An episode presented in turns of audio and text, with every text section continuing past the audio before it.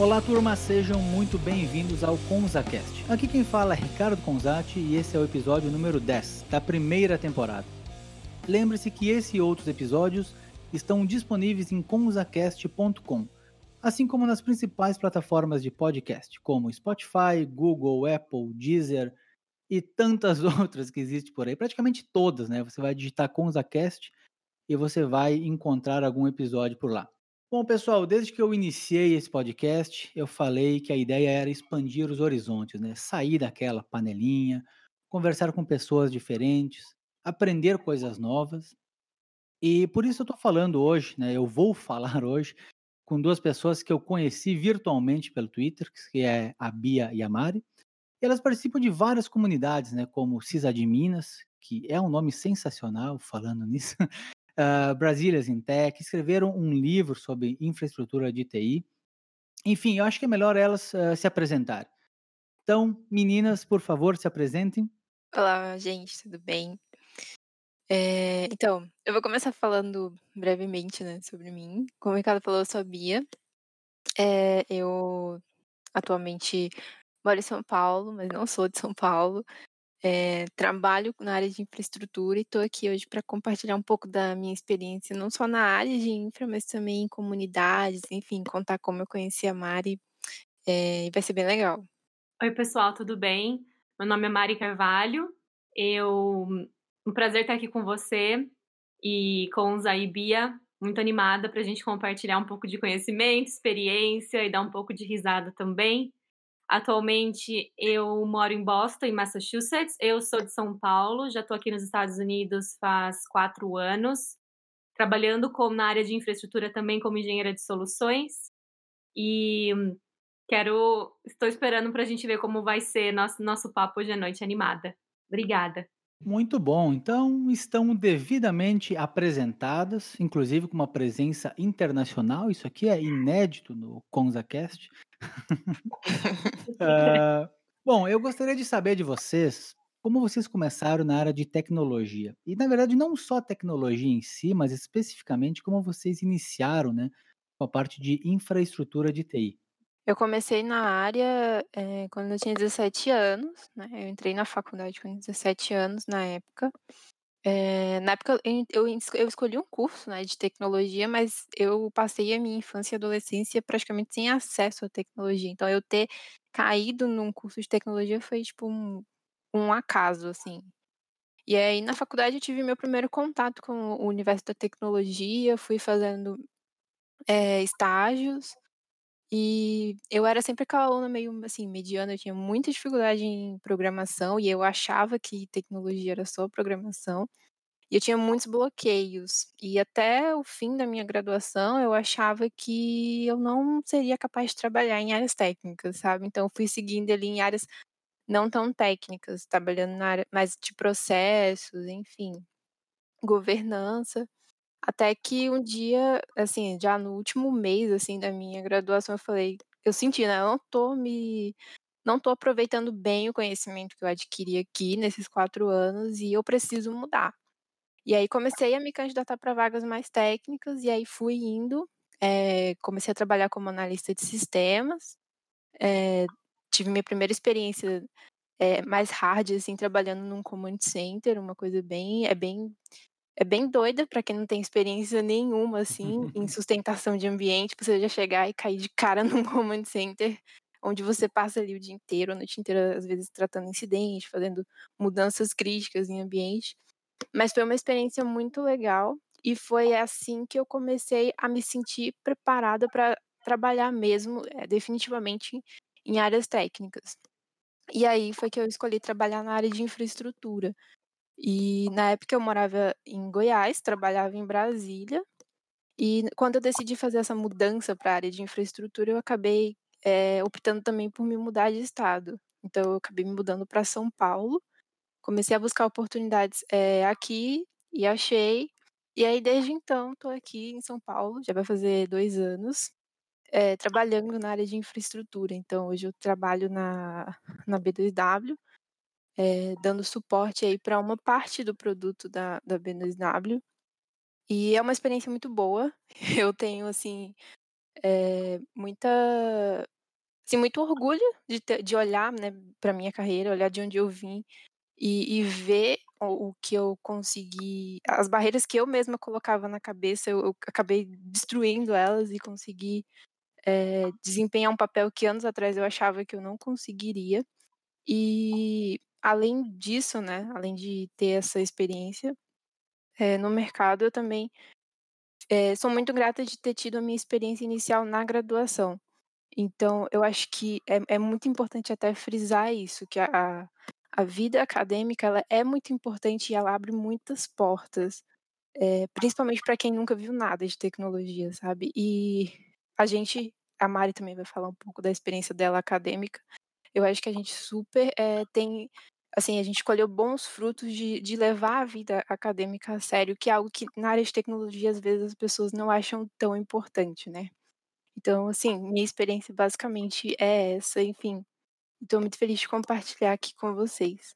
Bom, como a Bia comentou, é, ela começou lá com 17 anos. A minha trajetória é bem diferente dessa. É definitivamente uma trajetória não muito tradicional do que a gente vê hoje com homens e mulheres, né, principalmente navegando e entrando na área de ciência, tecnologia, engenharia, enfim, e, e, e matemática, né? Eu me formei em publicidade e propaganda pela SPM São Paulo em 2013. Depois disso, eu estava trabalhando na editora Abril na época, na área de eventos da revista Exame. Comecei a colocar a minha mão um pouquinho em projetos digitais, mas nada muito a fundo. Depois disso, me mudei para o Rio, comecei o meu MBA em inteligência competitiva e aí no MBA, no MBA já comecei também a colocar um pouquinho mais a minha mão na implementação de um, de um sistema de, de tecnologia para inteligência competitiva, mas também nada técnico. Na época, no, em 2015, vim para os Estados Unidos visitar até então o meu, meu namorado, né, hoje ex-namorado.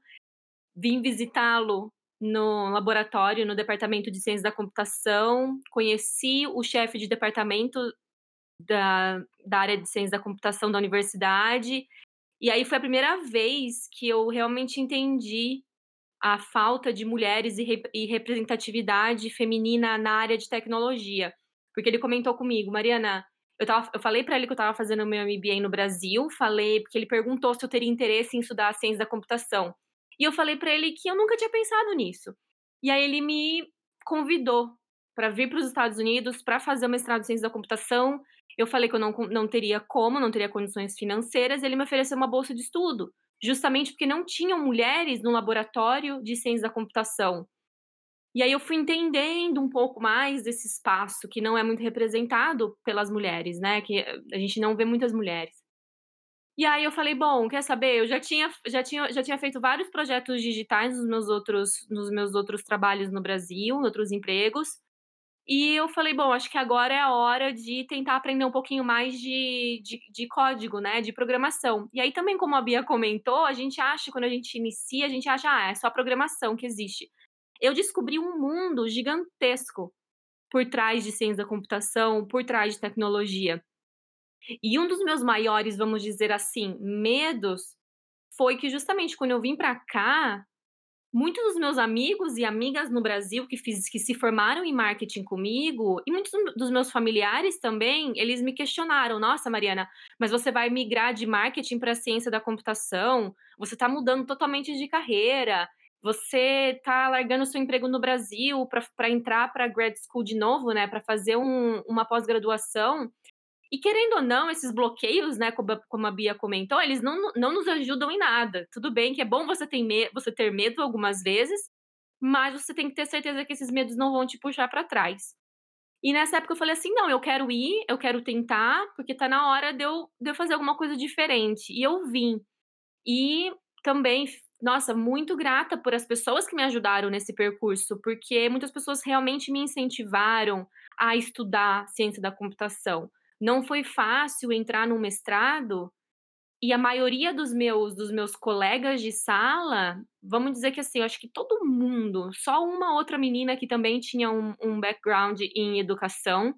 O resto do pessoal, todos eles eram formados em, em algum tipo de engenharia ou ciência da computação. Então eu me sentia um peixinho fora d'água, por diversas maneiras. Não, por eu ser, não só por eu ser mulher, não só por eu ser latina, não só por eu ter um sotaque, porque o, meu, o inglês não é a minha primeira língua, né, obviamente, Sim. e não só por conta do meu background, porque eu nunca tinha estudado ciência da computação na vida. Então foi muito louca para mim essa, essa, essa transição de carreira. Aí eu consegui um estágio na FedEx em 2017 e consegui um estágio justamente na área de infraestrutura da FedEx, que foi o mais louco. Eu cheguei, a primeira vez que eu visitei um data center foi o data center da FedEx. É um data center gigantesco, porque cobre o mundo inteiro. O principal deles fica aqui em Colorado. A gente foi, eu vi todos aqueles servidores e falei: Meu Deus do céu, eu nunca quero trabalhar com servidores na minha vida, eu não entendo nada. Como assim? Esses corredores, esse ar-condicionado, eles levaram a gente num gerador gigantesco para ver como que era. Assusta, né? Assusta demais. Você fala, como assim? Tá tudo esses, todos esses cabos, né? Foi muito, foi muito engraçado. Eu era uma estagiária, a gente tava com todos os outros estagiários, a gente dando risada, entendendo, né? Enfim. Falei, bom, talvez não, não mas eu aprendi muito, aprendi muito no estágio. Muito engraçado que, passado um ano, participei de uma conferência de tecnologia só para mulheres aqui nos Estados Unidos também. Fiz a minha entrevista com a Dell e era justamente na área de engenharia de vendas, para trabalhar com o quê? Com infraestrutura. Então, no final das contas, eu falo isso muito para as meninas que eu mentoro, né? Saiba que todas as suas decisões você está criando a sua carreira, você está criando o seu próprio caminho e tenha orgulho da sua história. Então é muito importante quando a Bia contou a história dela para mim, quando eu compartilhei a minha história com ela, quando a gente conta as nossas histórias, de fato, tem muitas outras meninas por aí, homens também, né? Mas muitas outras meninas por aí que elas se veem nessas nossas histórias. Então é por isso que é super importante a gente compartilhar. E o que eu queria falar também era o quanto o meu mestrado em ciência da computação, ele me abriu muitas portas, sabe, Conza? E foi assim, muito esclarecedor. Me abriu não só as oportunidades no mercado aqui nos Estados Unidos, mas foi um autoconhecimento, saber as coisas que eu me interesso e aprender mais tecnologia e me conectar com uma comunidade de suporte que eu nunca teria se eu não tivesse me arriscado lá atrás. Isso é algo uh, bacana, eu vi que vocês duas uh, mencionaram sobre isso, essa questão acadêmica, né?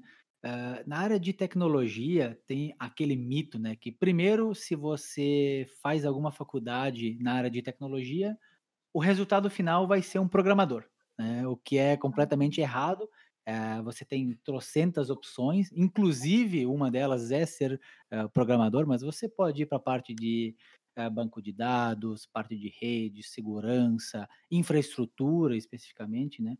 Então, não necessariamente, né, quando você inicia alguma faculdade de tecnologia, você vai acabar sendo programador.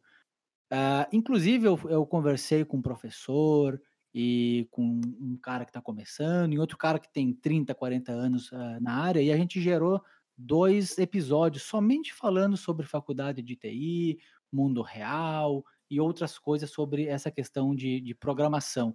São o episódio 7 e 8, tá lá no conzacast.com, pessoal. Quiser uh, acompanhar mais lá, tem todos os, uh, os detalhes desses dois capítulos. E eu queria saber de vocês, faz sentido hoje continuar fazendo faculdade? É preferível fazer um curso, uma certificação técnica? Eu sou um pouco enviesada nesse aspecto, até mesmo por causa da minha experiência, né? Eu entrei na, na faculdade porque na época a bolsa que eu é, consegui, a, tipo, a nota para a bolsa que eu consegui era para um curso de tecnologia.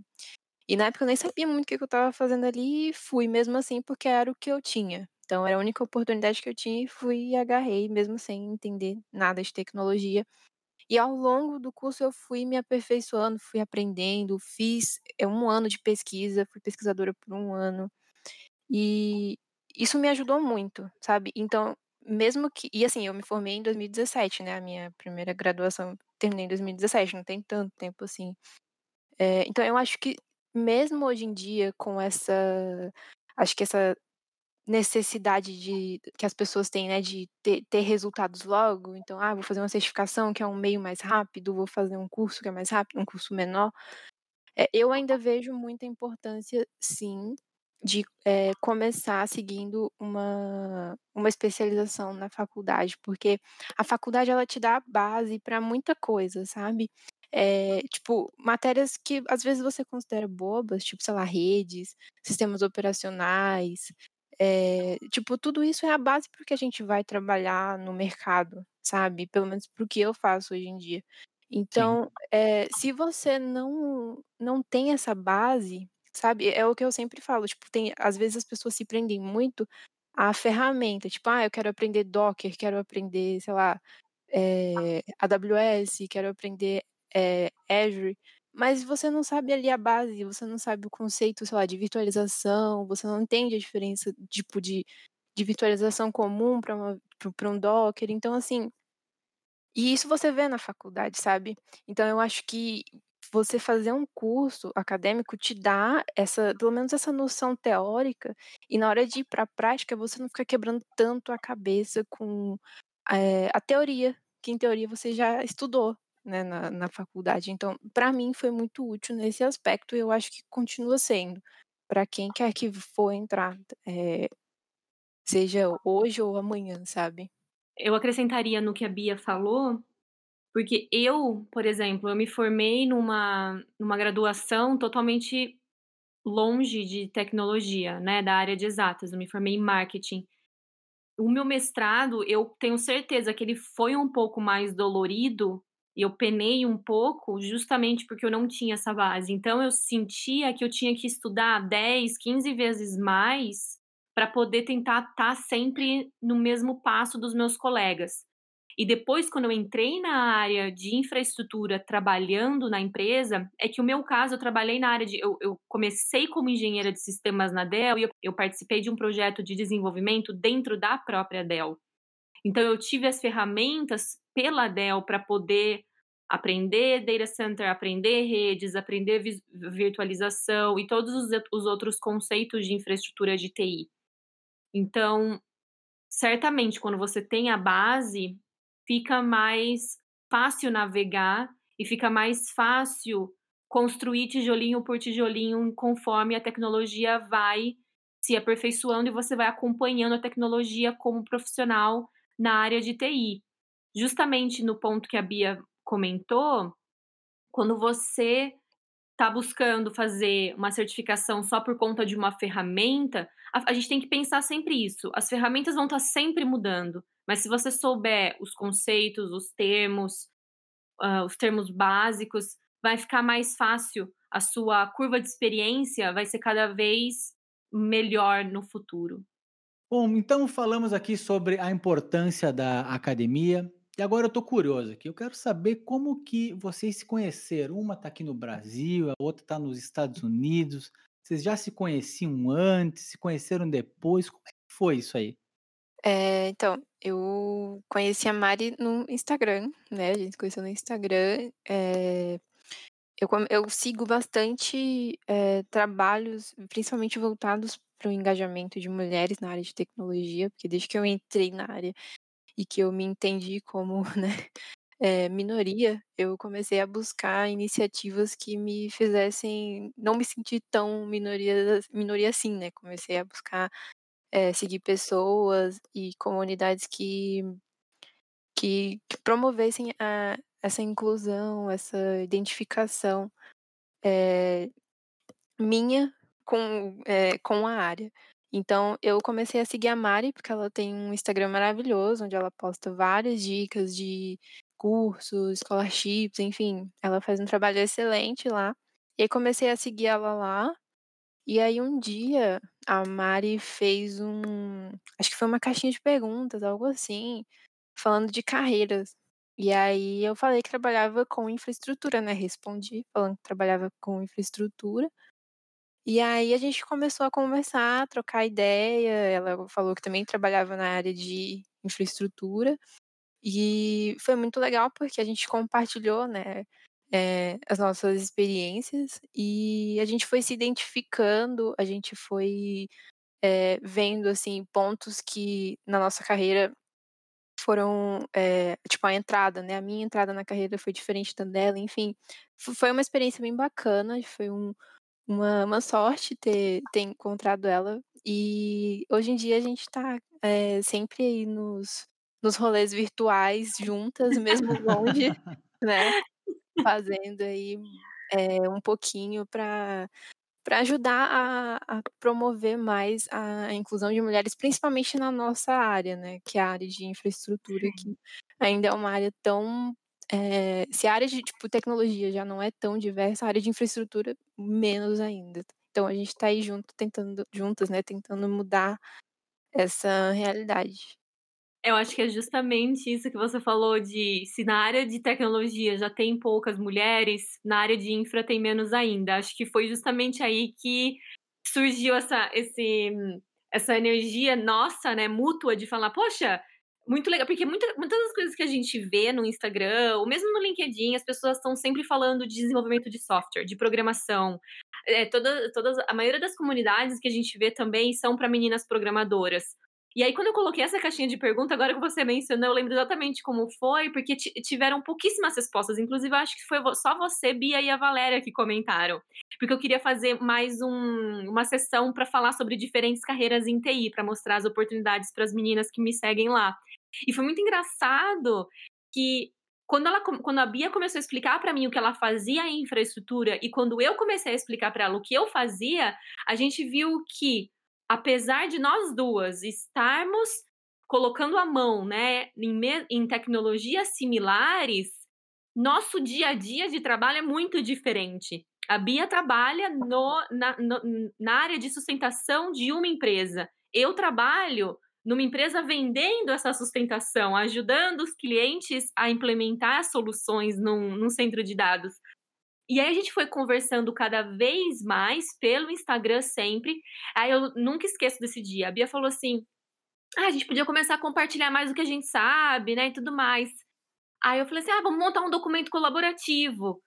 Aí a gente falou: poxa, imagina se isso vira um e-book.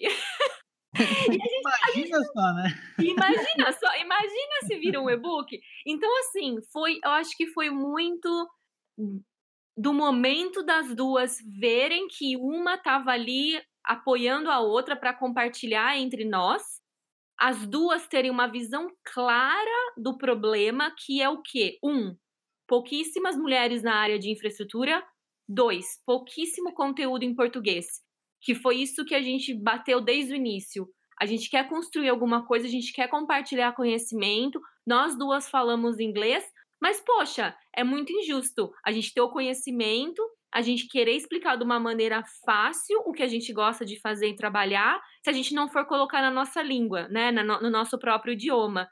Então, enfim, foi uma conexão muito doida, mas que deu, tá dando, né? Não só deu, mas como tá dando muitos frutos legais. Inclusive, tá aqui participando do seu podcast. Com certeza. E olha, você falou nessa, nessas últimas frases tanta coisa legal que eu não sei nem por onde começar agora para dar continuidade, né?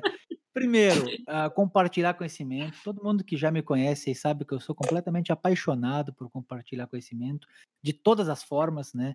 Texto, áudio, vídeo, correspondência, sinal de fumaça, tanto faz, qualquer forma, e principalmente conhecimento em português, né? Porque Uh, se você pega algum, algum assunto hoje, sei lá, virtualização VMware, você digita isso no Google, uh, documentações e blogs e YouTubes e milhares de coisas em inglês. Né? Óbvio que na nossa área a gente sabe que o inglês ele acaba uh, predominando, mas nem todo mundo tem conhecimento suficiente para poder assistir algum vídeo ou ler alguma documentação muito extensa Uh, desde quando eu uh, comecei, uma das minhas premissas foi de fato uh, escrever em português, né? Para voltar para as pessoas do Brasil mesmo. E, claro, acaba atingindo outras pessoas do mundo inteiro que falam português também. Né? Então, já que vocês já deixaram essa, essa, essa deixa aí sobre o livro, eu acho que essa, que essa parceria de vocês ela, ela deu certo, ela continua dando certo. E o resultado foi esse livro que vocês uh, escreveram aí, que realmente ficou sensacional. Antes de eu uh, deixar vocês falar um pouquinho sobre eles, eu queria fazer um breve parênteses aqui. Bom, primeiramente, o livro se chama Guia de Infraestrutura de TI, o que já é legal só no título, porque já contém o nome infraestrutura. e realmente não, tipo, não tem muito, muito desse conteúdo por aí. Você vê muitos e-books, muitos livros sobre programação ou sobre TI, né, de uma forma geral. Então, mais focado em infraestrutura, eu achei bem legal. E eu realmente li alguns capítulos e, primeiramente, me chamou a atenção a forma que o livro é escrito, né? Ah, eu acho impressionante quando ah, pessoas conseguem escrever as coisas que, da mesma forma, é aquela leitura leve, não é aquela coisa cansativa, aquela coisa pesada que você tem que ler e reler dez vezes para poder entender. E mesmo assim ele continua sendo profundo e bastante detalhado. É, é, é muito difícil você escrever dessa forma, porque você tem que saber encaixar as frases e palavras, você tem que realmente pesquisar muito e estudar muito para poder escrever dessa forma. Então, um livro extremamente fácil de ler, leve. Uh, quando você percebe, você já leu metade dele e continua muito, muito tranquilo para para continuar lendo ele. Então eu achei isso um primeiro ponto sensacional.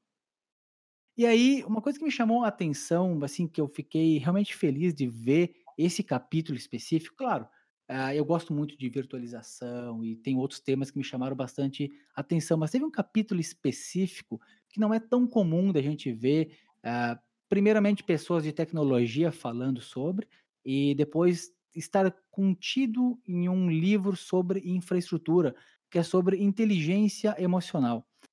Eu achei isso sensacional, eu até vi lá que vocês uh, tiveram apoio de uma, de uma psicóloga, e realmente, para mim, isso foi uma coisa muito boa. Eu, eu li ele várias vezes, eu achei muito legal.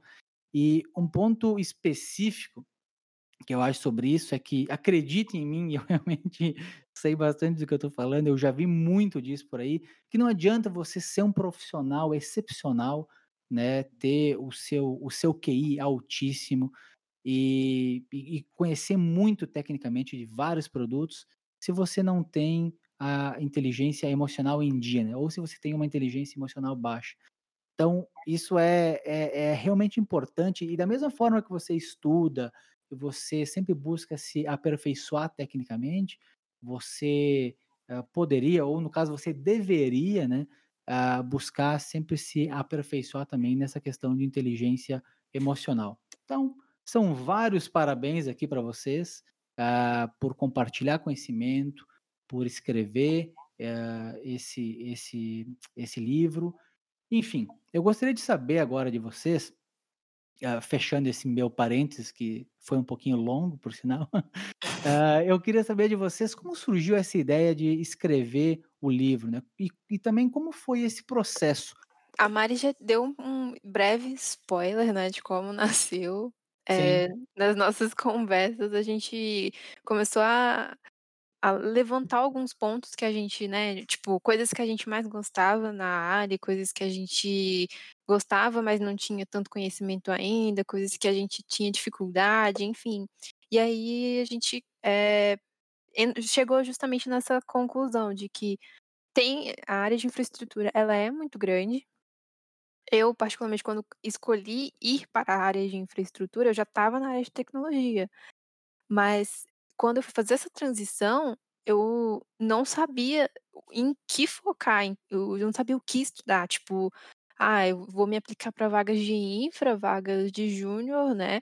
Mas eu não sei o que que eu estudo, porque pede um monte de coisa, um monte de tecnologia e tipo, então eu acho que isso, né, foi o acho que foi o, o start para que a gente começasse a, a planejar algo, justamente para pessoas que estão é, iniciando ou que querem entrar ou só conhecer mesmo sobre a área.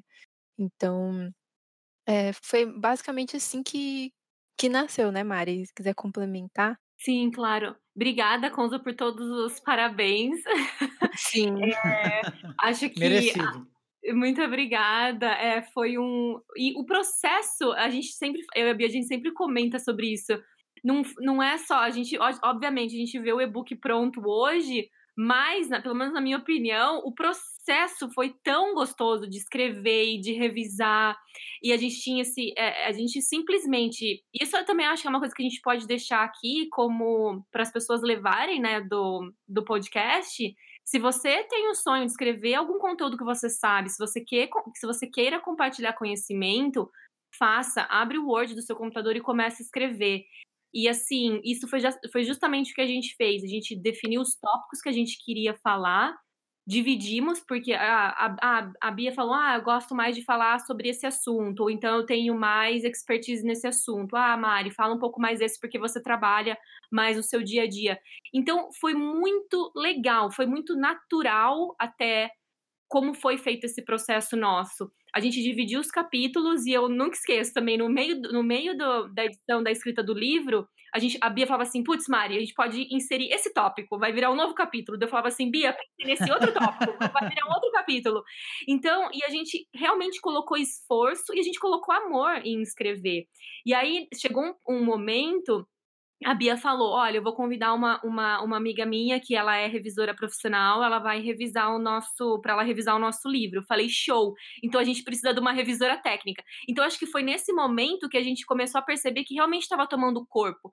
Porque uma coisa é você escrever para você mesma, né? A gente estava escrevendo para a gente. No momento que a gente percebeu que o conteúdo estava legal, que a gente estava realmente se esforçando e pesquisando e entendendo, tudo que a gente escreveu lá é embasado em teorias. A gente fez pesquisa tanto na VMware quanto em outras empresas que falam sobre infraestrutura. A gente leu conteúdo em inglês, a gente traduziu os conteúdos.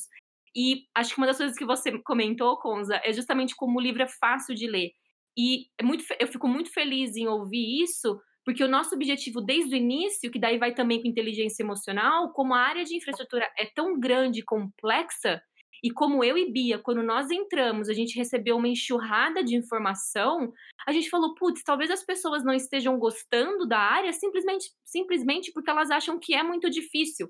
Outro dia a gente fez um webinar e um, eu fiquei muito surpresa, porque eu tô nessa área faz só dois anos e meio eu, a gente estava conversando, eu e Bia, no webinar, né, bate-papo, aí um cara, um cara já na área, que ele falou que acho que ele está 7, 10 anos na área de infraestrutura, ele falou, nossa, gostei muito do conteúdo de vocês.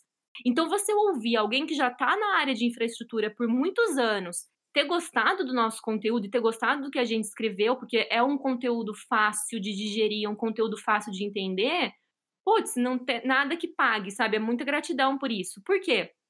Porque a gente quis traduzir em palavras simples, a gente quis traduzir de um fluxo dos tópicos de uma maneira simples para as pessoas poderem aprender, porque no final das contas, a gente quer que as pessoas aprendam e, e, e que as pessoas usem o livro. Eu já entendo bastante de virtualização, ah, mas eu quero revisitar um conceito. Você vai no livro e você revisita aquele conceito. Então, fico feliz de ouvir, porque eu acho que, né, Bia, atingiu bastante dos nossos objetivos ouvir ele falar Legal, isso. Né? Sim. Sim. E o processo foi muito gostoso. E aí, nesse momento, a gente convidou essa, a gente convidou a Ana e a Aline para fazerem com a gente, fazer a revisão gramatical. Né? Deixo aqui o nosso super obrigado para elas também. Porque a gente falou, poxa, a gente está escrevendo tanta coisa legal, mas a gente também quer ter uma outra pessoa revisando o nosso conteúdo. E desde o início, a gente, eu e Bia, a gente, nossa, a gente conversou muito. E foi tudo assim, Instagram, porque a gente não mora na mesma cidade. A gente se viu uma vez por, por, por Skype nesse meio tempo para revisar várias coisas que a gente queria. Então, assim, é muito interessante ver como um projeto feito colaborativamente unindo paixões e unindo essa vontade de compartilhar conhecimento em português também. Eu acho que a Bia pode contar uma história de uma mensagem que ela recebeu, Bia, daquela, daquela menina que mora na África em português. É, então, é, acho que o, o, o Comus até chegou a falar mais cedo sobre escrever em português é, atinge não só pessoas do Brasil, mas também de outros lugares do mundo em que se fala português, né? E isso é verdade. Teve uma menina que me mandou mensagem pelo Instagram, tipo, para tirar dúvidas e também para agradecer por um conteúdo que a gente tinha escrito em português, sabe? É lá do, é do Moçambique, né? Então, foi, foi nesse momento em que eu, eu realmente tive a certeza de que a gente estava fazendo algo que era importante e, e, e muito importante, principalmente para quem fala a nossa língua. É, as, a, tem muita gente que até mesmo tá no Brasil e, e, fica falando, né, que ah, vou escrever, vou fazer um blog em inglês e tudo mais. E beleza, tipo, cada um escolhe, acho que a maneira que, que quer compartilhar o conhecimento, mas a gente já está no, no, no, no Brasil, que é um país que tem uma língua muito específica e poucos outros países do mundo é, falam português e logo é, justamente por sermos, né, entre aspas, minoria, a gente não tem tanto material na nossa língua. Então, é, será que faz sentido a gente sair compartilhando mais coisa em inglês? Então, eu acho que quando a gente se juntou para fazer isso, uma das coisas que a gente queria era fazer isso em português para que as pessoas aqui no Brasil e a gente não pensava ainda até nessa questão dos outros países Não, que falam é português, mas a gente pensou especificamente no Brasil, né, de atingir o público do Brasil e também de sempre ter uma, uma leitura clara, assim, sempre que eu terminava de escrever um, um parágrafo, eu lia e, tipo, eu, relia ele com, com aquela sensação de que, tipo, co- como se eu estivesse lendo pela primeira vez na vida e eu nunca tivesse visto ou visto ou ouvido falar sobre aquele tema, sabe. Se se eu entendesse aquilo bem, aí eu começava a ter a sensação de que estava bom. E ainda assim eu perguntava pra Mari, ou então se A ela não pudesse responder né? A gente, É. é, a gente, cada hora, uma revisava o tópico da outra pra falar, putz, eu não entendo muito dessa, dessa parte, eu vou ler o que a Bia escreveu sobre isso. Aí se tinha uma nomenclatura, porque existem muitos acrônimos também, né? Essa é uma outra Sim. loucura da área de infraestrutura. Existem Uhum. muitos acrônimos. E como a gente queria deixar o livro bem digerido, se uma ou outra tinha colocado um acrônimo, porque às vezes a gente acha que todo mundo sabe, a gente faz a, a gente assume que as pessoas sabem, né? Então Sim. esse livro veio para mostrar pra gente que não, vamos ser o mais é, descomplicado possível para poder atingir diferentes públicos. Foi bem É. isso. Ah, e uma outra coisa importante, eu acho que de mencionar, é que a gente também não via muito conteúdo feito por mulheres nessa área. E quando a gente foi buscar nossas revisoras, a gente tentou também manter com mulheres para ser um, um conteúdo feito por mulheres. Mas a gente tomou muito cuidado para não ficar aquela polaridade de homem azul, rosa, mulher. A gente deixou o conteúdo no roxo, porque o roxo é neutro, e a comunicação do livro também ser o mais neutra possível. É. E eu acho que isso também funcionou bem. E muito engraçado, eu e Bia, a gente até comentou sobre isso. Depois que a gente lançou o livro, a gente fez o webinar juntas, a gente colocou ele nas nossas páginas e tudo mais. A gente recebeu vários, eu pelo menos recebi várias mensagens. A maioria são homens, obviamente, da área, mas muito bacana porque o feedback foi muito legal. E acho que isso é importante. Aí acho que quando outras meninas veem esse conteúdo escrito por mulheres, elas falam: Poxa, é legal, eu, eu, me, eu me identifico com essa história, eu me identifico com esse tipo de linguagem. Com certeza, isso eu acho que é bacana também, porque você acaba servindo como inspiração, né? Talvez tem muitas pessoas que gostariam de compartilhar conhecimento, mas falam, pô, mas nenhuma mulher escreveu sobre isso, talvez não faça Uhum. sentido eu dedicar tempo para escrever, né? Então você fala, não, já teve gente que ah, escreveu sobre isso, ah, escreveram muito bem, né? É, Uhum. elas são capazes, com certeza, de fazer isso. E, pô, eu quero fazer também, eu tenho muita vontade de fazer. E talvez eu tinha, sei lá, eu deixava sempre para depois, ou é, achava que seria muito complexo, e você acaba pegando um pouco de inspiração, né? O que é sensacional você não só atingir muito mais pessoas do que você ah, imaginou que você conseguiria atingir, mas você saber que você inspira muita gente a seguir esses mesmos passos, né?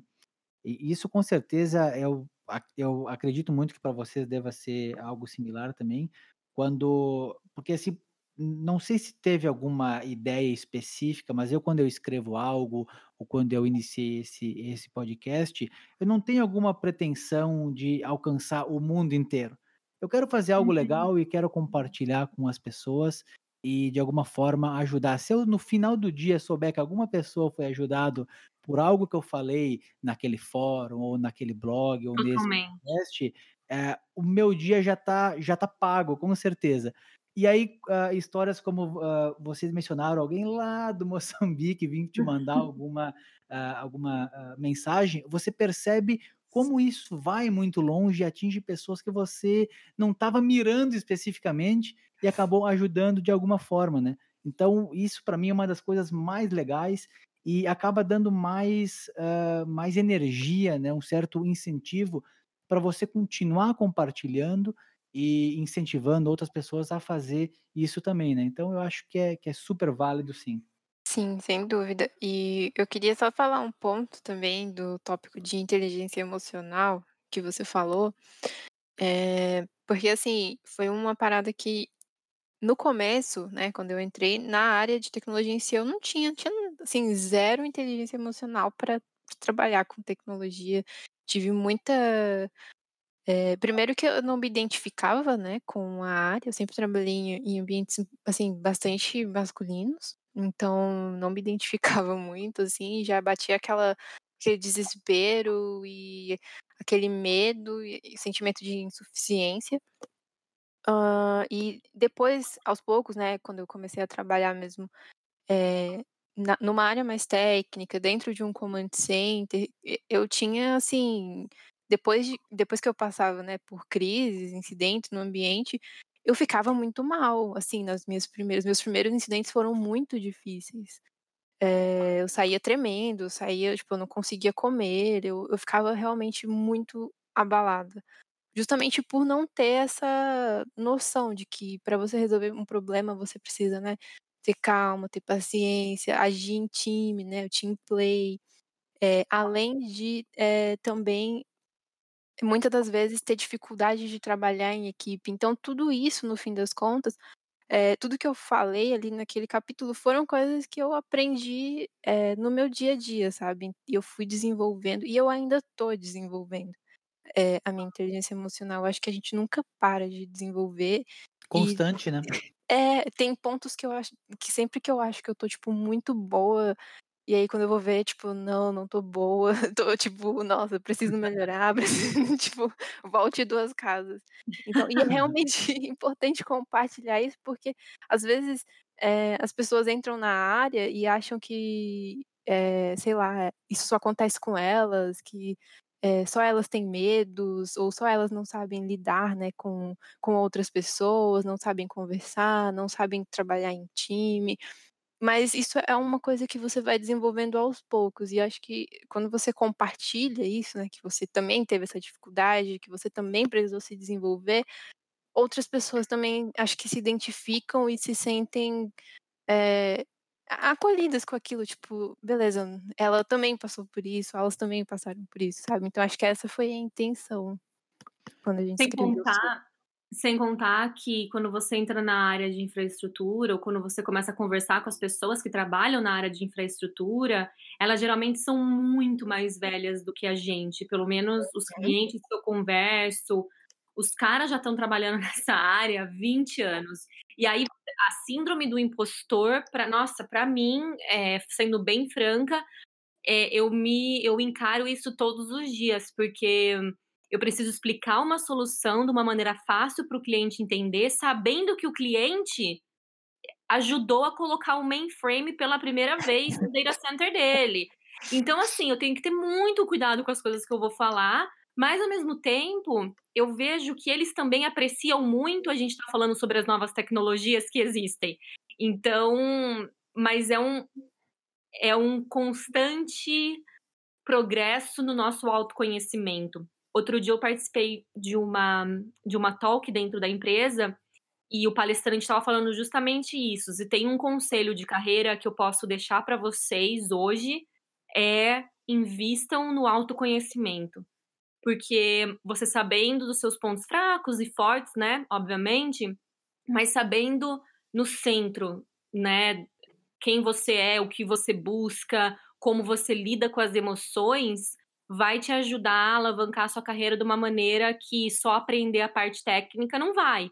Então acho que é muito importante as pessoas terem consciência delas mesmas, terem consciência de de parar e refletir, como a Bia comentou, porque às vezes você precisa dar um passo para trás ou ficar parada por um tempo, para poder definitivamente dar 2 passos para frente. Isso que vocês colocaram, hã, agora foi perfeito, e eu ainda acrescento que é muito, mas muito mais fácil você ouvir mulheres falando sobre isso do que homens. Porque tem muito daquilo que o homem se acha que ele não fica lá tremendo, ele fica com raiva, ele fica com medo, ele tem Uhum. mil milhares de anseios, mas ele não vai deixar que as outras pessoas vejam isso, ele ele meio meio que não pode permitir que isso aconteça. E, e assim, realmente isso aconteceu comigo há muitos anos atrás, quando eu me permiti a, a, a conhecer um pouco melhor, a, a, saber realmente o que, que eu temia e como eu poderia uh, melhorar, eu comecei a evoluir muito, não só como profissional, mas como ser humano. Né? Então tem muita gente que fala, ah, isso é coisa de, de mulher, isso é coisa de não sei o quê. Isso é coisa de ser humano, né? Que você se dá uma, tipo, uma, uma, uma espécie de uma chance de ser melhor, né? E você melhora como ser humano, você melhora como profissional, você melhora de uma forma geral, né? Eu acho que a saúde, a saúde mental masculina é, ainda é um tópico muito visto como tabu, né? As pessoas precisam quebrar essa barreira, porque a partir do momento que também a gente poder falar mais sobre as fragilidades masculinas, nossa, os homens também vão ficar cada vez melhores. E, e no seu ponto, que você estava trazendo agora, não melhora só você como profissional, mas melhora todas as suas relações e a maneira com que você cria os seus filhos, né? Exatamente. Você vai melhorar como ser humano, você vai ser melhor com a sua esposa, você vai ser melhor com os seus filhos, com os seus amigos, com os seus familiares, com os seus colegas de trabalho, enfim, todo mundo ganha, porque vai ter alguma versão melhorada de você mesmo, né. E, infelizmente, isso só é possível se você realmente quiser fazer isso, né. Uhum. Então eu eu realmente já falei para várias pessoas Vá atrás do que é importante para você e fale sobre isso. E nem sempre você consegue fazer isso sozinho, né? Você pode precisar de uh, ajuda, enfim, busque o que for necessário para você poder ser essa pessoa melhor, né? Todos os dias. Acho que isso é fundamental.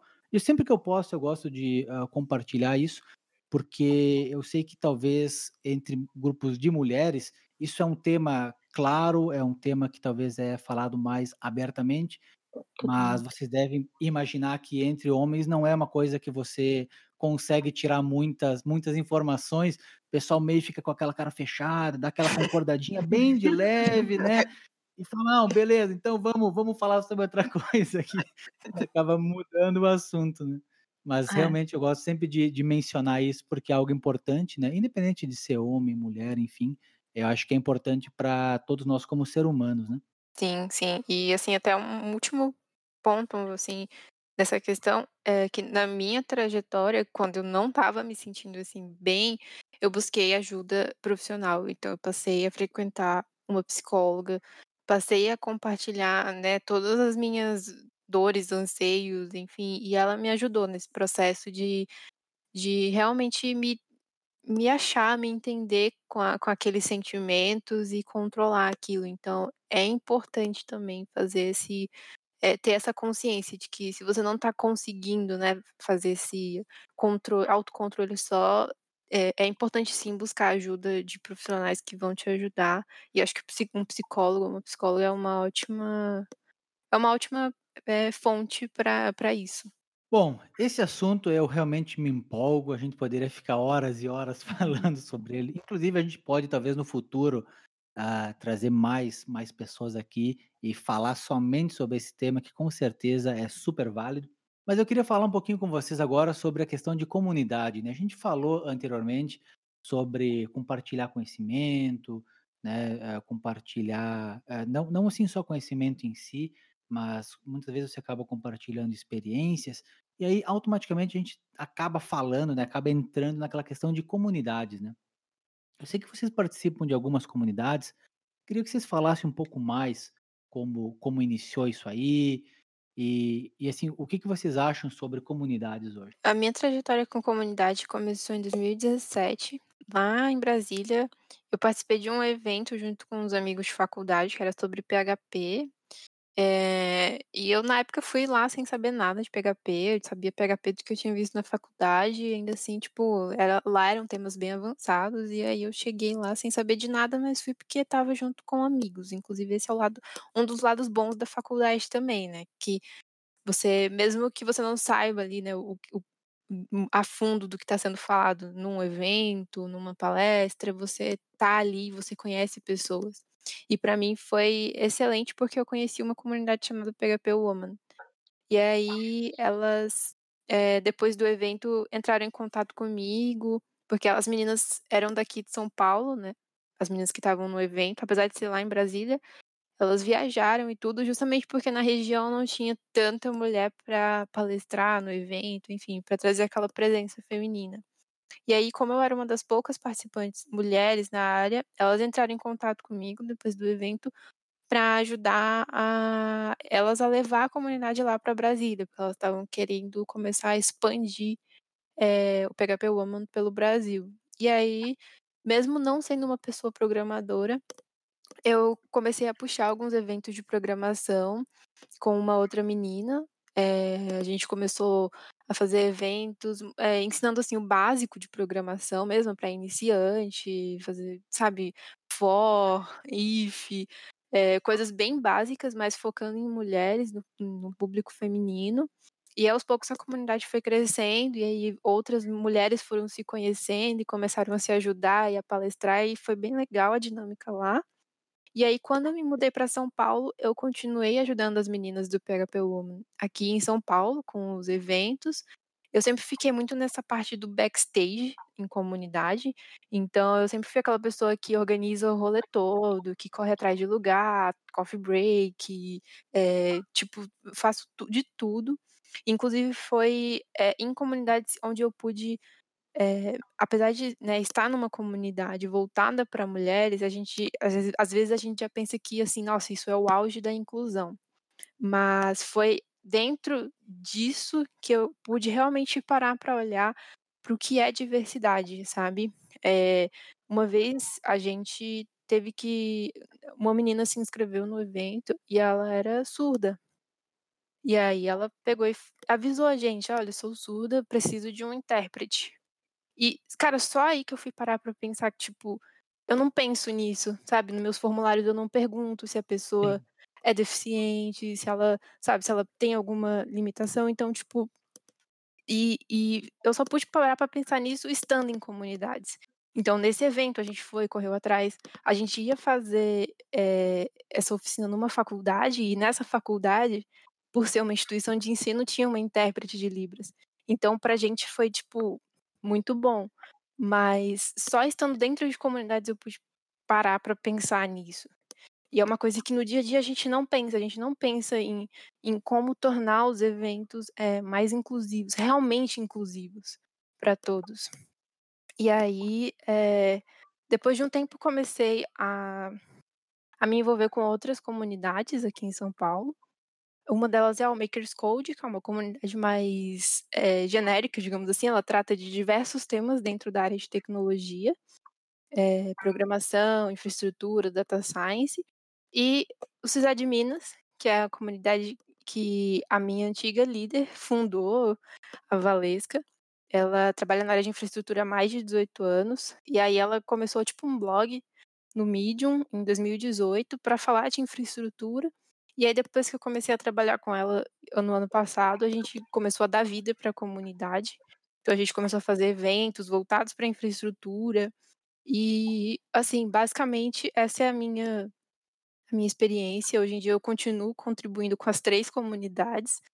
E é, eu não. Assim, é, eu tenho. Eu gasto né, muito tempo do meu dia a dia com comunidades, mas é um tempo que é, eu me sinto muito feliz, sabe? Eu acho que me preenche muito porque eu já tive muito, muito retorno disso. E quando eu digo retorno, não é tipo retorno financeiro, que muitas vezes a gente até gasta é, financeiramente para fazer evento, para poder organizar coisas, mas é retorno mesmo de tipo é, pessoas que conseguiram entrar na área depois de vir num evento seu e ver você falando de, de uma tecnologia, depois de você ajudar ela é, numa oficina, a pessoa tipo começar a ter é, força para se candidatar para vagas. então, assim, é muito gratificante, sabe? E eu, assim, eu, eu não tenho pretensão assim, tão cedo de, de me distanciar de comunidades. Foi é, por comunidades que eu conheci a Mari. Então eu acho que é, só, só tenho a agradecer por estar em comunidades e sou muito feliz com isso.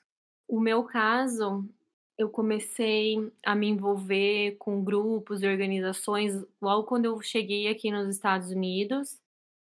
E foi justamente por conta de não ah, de me sentir um peixe fora d'água mesmo, me sentir sozinha. Acho que minha relação com comunidades e com organizações e grupos foi, foi pela minha necessidade de, de fazer parte, de me sentir parte de alguma coisa, me sentir, me sentir representada e perto de pessoas que se pareciam comigo. Comecei no mestrado, tinham pouquíssimas meninas na sala, eu apliquei para diversas bolsas, acho que a Bia até comentou no início, né, que eu coloco bastante conteúdo de bolsas de estudo no meu, no meu blog, no Instagram, justamente porque eu não tive isso quando eu comecei o mestrado. Eu tive que procurar muito, eu fui muito atrás e eu me sentia muito sozinha. Eu apliquei para mais de 10 scholarships aqui nos Estados Unidos, eu viajei para oito estados nos Estados Unidos para conferências só com bolsas de estudo, porque eu achava uma bolsa de estudo que eu achava interessante, eu aplicava. Pedia carta de recomendação para o professor, para o meu advisor, para o chair do departamento. Eu estava sempre aplicando. E uma dessas conferências foi a Grace Hopper Celebration, que é a maior conferência para mulheres em tecnologia, que foi justamente por lá que eu consegui o meu full-time é, job dentro da Dell. E foi lá que eu percebi que eu tinha que eu belong, né? Que a gente fala assim, you belong to tech. Eu me senti parte, me senti pertencendo à área de tecnologia.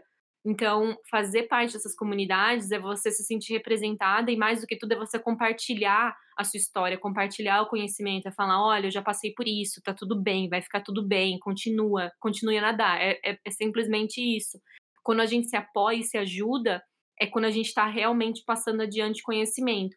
Depois dessa conferência que eu fui em 2017, eu consegui o trabalho na Dell, eu consegui permanecer nos Estados Unidos com os meus vistos e tudo mais, eu senti a necessidade de estar sempre passando adiante. Então, depois dessa conferência de 2017, todo tipo de trabalho voluntário que eu poderia imaginar e achar na internet voltado para trazer mais mulheres para ciência da computação e tecnologia, eu estava participando. Hoje eu sou é, revisora de bolsas de estudo dessa conferência e de outras duas conferências de minorias, minorias e latinas em tecnologia. Participei de diversas comunidades de latinas em tecnologia também aqui nos Estados Unidos, mas, de novo, eu não me, eu me senti parte dessas comunidades de latinas em tecnologia, mas eu não me sentia 100% parte, porque as comunidades de latinas ela ainda são enviesadas para a língua do espanhol. E isso me incomodou muito, me incomodou sempre, porque para mim quando a gente fala sobre latinidade a gente está falando da, da Latinoamérica como um todo e eu Sim. nunca senti que foi muita parte então sempre me incomodou isso mas ao mesmo tempo eu fiz ma maravilhosas conexões com outras meninas é, de Colômbia, Peru, Chile, Argentina, enfim, México e foi muito legal para ir aprendendo a navegar nas, nessas comunidades e aí ano passado fui atendi essa conferência de novo para mulheres em tecnologia, foi na Flórida, conheci outras duas meninas lá, e a gente conversando, a Ana e a Carol, e a gente conversando, a gente percebeu que, poxa, tá, tem muito conteúdo legal, nós somos privilegiados, acho que você entendeu o seu privilégio, apesar de ser mulher, apesar de ser latina, nós temos muito, muitos privilégios, e eu reconheço todos os privilégios que eu tenho morando nos Estados Unidos, tendo um emprego que eu acredito que hoje é o meu dream job, né? Eu sei que a gente muda e a gente vai hum, ah, é, tomando decisões na vida e, nós, vai traçando, e nós vamos traçando nossos caminhos. Mas enfim, eu acredito que hoje eu estou numa, numa, numa posição que realmente me preenche. E nesse, nesse momento, no passado, a gente falou, poxa, como que a gente pode fazer mais pela nossa comunidade? E aí foi, foi então que a, a, a ideia do Brazilians in Tech surgiu que era justamente passar conteúdo em português para meninas em tecnologia, independente se elas estiverem no Brasil ou não, mas sendo brasileiras. Eu estou aqui, nós temos outras brasileiras morando em outros países também, e como a gente pode apoiá-las? Eu sempre tive esse sonho de criar uma comunidade que pudesse ter mulheres que se apoiam e não que a gente olhe somente para mulheres referências na história ou que a gente olhe para mulheres referências como a Michelle Obama e a Melinda Gates, as nossas referências hoje somos nós mesmas. A Bia é referência para alguém, eu sou referência para alguém, a Ana é referência para alguém, a Valesca é referência para alguém. E nós somos acessíveis. Acho que quando a gente tira é, essa imagem, a gente tira esses nomes do pedestal, fica muito mais fácil da gente se relacionar com essas pessoas e saber que a trajetória de cada uma valeu a pena, foi importante e com seus altos e baixos, nós continuamos aqui. Então, a participação em comunidade e agora também rodando Brazilians in Tech, eu vejo a importância dessas comunidades de nicho existirem também, porque é ali que você se encontra, é ali que você comunica e é ali que você pode continuar se desenvolvendo e crescendo. E o Brazilians in Tech, falando um pouquinho mais dessa nossa comunidade, que nós criamos essa organização, é justamente para englobar todos os projetos e falar: olha, você, brasileira ou minoria em tecnologia, minoria, mas nós somos maioria, né? Minoria em tecnologia, é, você tem esse espaço que você pode que você pode crescer, que você pode achar conteúdo, que você pode se engajar em projetos, que você pode enfim, buscar oportunidades de emprego, estágio, bolsas de estudo, porque pensando na minha experiência, eu não tive isso. Eu não, eu não tive alguém no passado que me ajudou e que me deu, me deu o caminho das pedras. Então, hoje, eu vejo muitas comunidades servindo como conexão, como ponte, como criação de ponte mesmo. E o mais legal é quando você se conecta com alguém por por meio dessas comunidades, aquela pessoa acaba se tornando um mentor para você, um mentor ou uma mentora, porque isso realmente te, te ajuda a continuar no seu caminho. E é uma, uma das outras coisas que eu, que eu falo também para o pessoal que me segue na página. Tá tudo bem você tá numa área hoje e daqui seis meses, oito meses, um, um ano, você já não tá mais feliz fazendo aquilo nós somos múltiplos e nós podemos mudar. Da mesma forma que eu, com 20, 24, 25 anos, eu falei, nossa, quando eu entrei na faculdade com 17, meu sonho era ser diretora de marketing de uma grande empresa. Hoje, minha paixão é estar tá trabalhando na área de tecnologia, estar tá trabalhando na, numa área técnica. Então, tá tudo bem você querer mudar, mas essas, esses insights e essas análises só podem ser possíveis se você consegue compartilhar, compartilhar não só o conhecimento, mas compartilhar a sua visão de mundo. Perfeito, fico até sem palavras aqui, porque eu realmente sou apaixonado por ouvir pessoas falando sobre comunidades. Ah, Vocês uhum. têm algumas histórias e outras pessoas têm outras histórias e outros exemplos, mas no fim, no final do dia, é exatamente a mesma lógica, né? Você nunca vai ouvir alguém falando que teve alguma desvantagem em fazer parte de qualquer tipo de comunidade que seja. Então é, é, é sensacional você não só fazer parte. Eu até gravei algum podcast, não consigo lembrar qual deles foi, acho que o título é Comunidades. E não só você fazer parte de alguma comunidade que você gosta, mas se não existir alguma comunidade que você acredita, que você se encaixa, você vai lá e cria a sua própria É comunidade, entendeu? exatamente isso, E, tipo, você cria e com certeza vai ter gente que vai acabar se encaixando nessa comunidade, que vai fazer sentido para ela. E, e, e você pode criar algo. Você sabe que eu vejo muita gente falando, pô, eu queria aquela comunidade, mas não é exatamente o que eu estou buscando. E daí tem aquela outra, mas também não é exatamente, é quase. Cara, cria a sua, entendeu? Vai lá e faz sozinho. Não fique dependendo que as outras pessoas acabam vindo e se não vir, fica você sozinho, que não tem problema também. Mas você está fazendo algo que você realmente acredita e que realmente faz sentido para você. Até eh, levando como exemplo isso, nós temos uma, uma comunidade de usuários VMware chamado VMUG. Ela é uma comunidade global, né? Uh, tem isso em vários países e aqui no Brasil nós temos em seis estados. Eu comecei lá em Curitiba em 2017, aí acabei mudando para São Paulo, aí eu ajudo o pessoal aqui também. E olha, deve ter no total desses encontros, acontece a cada três ou quatro meses, eu devo ter ido nos 15 uh, encontros desde que começou. E duas mulheres no total participaram desses, desses encontros. Né? Uh, por mais que é um grupo de usuários VMware, ah, não é limitado a isso. A gente fala de infraestrutura e tecnologia de uma forma geral, né?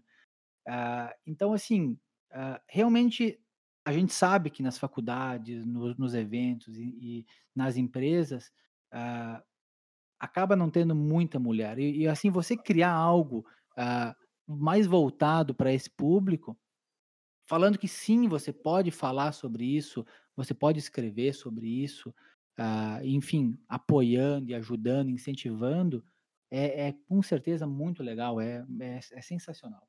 Então, parabéns também por essa iniciativa. Eu estou dando muito parabéns para vocês hoje. Eu estou achando essa conversa aqui sensacional. Bom, estamos aqui chegando na reta final, né? E eu sei que vocês estão bolando alguma coisa aí com a IT Academy. Eu queria saber se, o que, que vocês podem compartilhar sobre isso aí. é, eu acho que vai ser uma, uma mais uma, né? É, um fruto aí do uma iniciativa fruto desse trabalho que a gente fez, acho que começou com o guia e o guia fez com que várias pessoas se conectassem a gente e uma delas foi a Ju, que é via expert, né? Então ela está fazendo aí essa primeira ponte, esse contato com o pessoal, entre a gente, o pessoal da IT Academy, para a gente fazer um, um rolê super legal, né? Apesar de ser virtual, eu, eu assim, particularmente estou com muita saudade dos, dos rolês presenciais, Sim. mas assim. Sim, eu também. Nossa, tipo, é, é, muito difícil. Mas poder fazer virtual é bom porque a gente consegue atingir o Brasil inteiro e às vezes não só o Brasil, mas também outros países que falam português. Então, é, a gente está organizando aí uma iniciativa bem legal junto com o pessoal da VMware, da Check Academy, voltado para mulheres. Mari, você quer dar mais alguma algum spoiler Sim. de ah, quando vai ser? Ah, acho que a gente pode falar brevemente. Vai ser oficialmente. Ah, tá. O guia de infraestrutura acho que foi o primeiro projeto parceria Brazilians in Tech CISA de Minas. Esse é. vai ser também um projeto parceria Brazilians in Tech, CISA de Minas e VMware. Como, ah, como todos sabem, a VMware faz parte da Dell, então VMware é um, é, são soluções que eu trabalho muito no meu dia a dia. É, são soluções que a Bia também trabalha no dia a dia dela. Então, a gente tá. Acho que nós duas estamos super animadas, principalmente porque a gente sabe o quanto ter esse tipo de sessão de conhecimento e compartilhamento tendo especialistas da VMware dando conteúdo para as nossas meninas, eu, eu, chamo as meninas de nossas meninas, mas é a nossa comunidade, é, me deixa muito, muito feliz. A gente Sim. vai fazer isso. Essas sessões vão acontecer em novembro, ainda estamos definindo a, as datas, é, recrutando as pessoas certas, né, dentro da VMware e também das nossas, das nossas equipes, para poder dar essas sessões, mas estamos animadas, porque vai ser justamente uma, um passo aí nosso com uma empresa grande como a VMware, né? Então, tendo esse, principalmente tendo esse foco em mulheres e, cada, e tendo conteúdo em português, vamos ver como que, que as pessoas recebem esse tipo de conteúdo para ele ser só o primeiro de muitos. Com certeza, que legal.